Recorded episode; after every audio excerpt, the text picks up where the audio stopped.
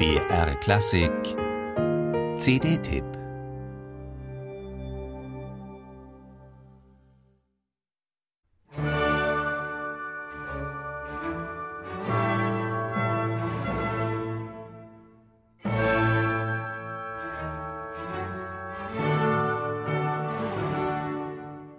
Mendorf war 1763 sein Geburtsort bei Kelheim, Niederbayern.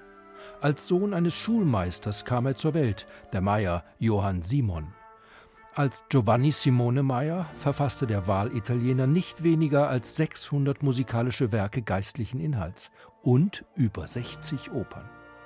Am venezianischen Teatro La Fenice kam zum Beispiel Meyers Sappho heraus, eine Verneigung vor der antiken Dichterin, die um 600 v. Chr. auf Lesbos lebte. Im Kult der Aphrodite und der Musen sammelte sie junge Mädchen um sich.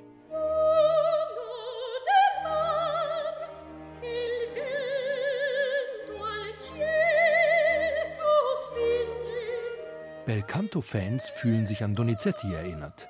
Das war der prominenteste Schüler Johann Simon Mayers. Dessen Ausgangspunkt, und auch das hört man gleich, war die Wiener Klassik. Sappho klingt durchaus nach einem geistesverwandten Mozarts. Was die Rezitative betrifft, die fantasievoll instrumentierten Accompagnati, hatte Meyer den Ehrgeiz, mit ungewöhnlichen Einzelheiten zu überraschen. Auch sogenannte Vielschreiber haben mitunter Ambitionen.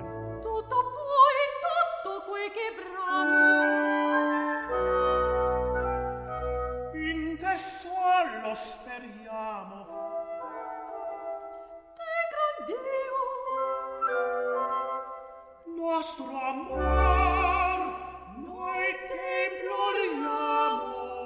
Der Kampf um Liebe steht ja eigentlich für jede Bühnenfigur oben an, fast wie im richtigen Leben.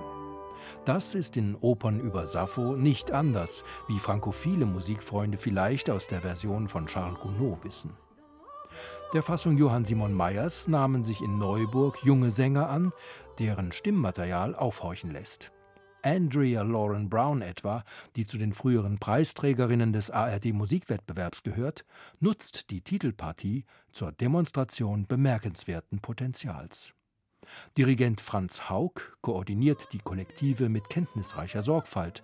Das Ensemble Concerto de Bassus verdient genauso viel Respekt wie der Simon Mayer Chor, unterstützt vom Bayerischen Staatsopernchor. Für dessen ausgewählte Mitglieder hat er sich gelohnt damals, der Trip von der Isar an die Donau und für die Hörer allemal. Musik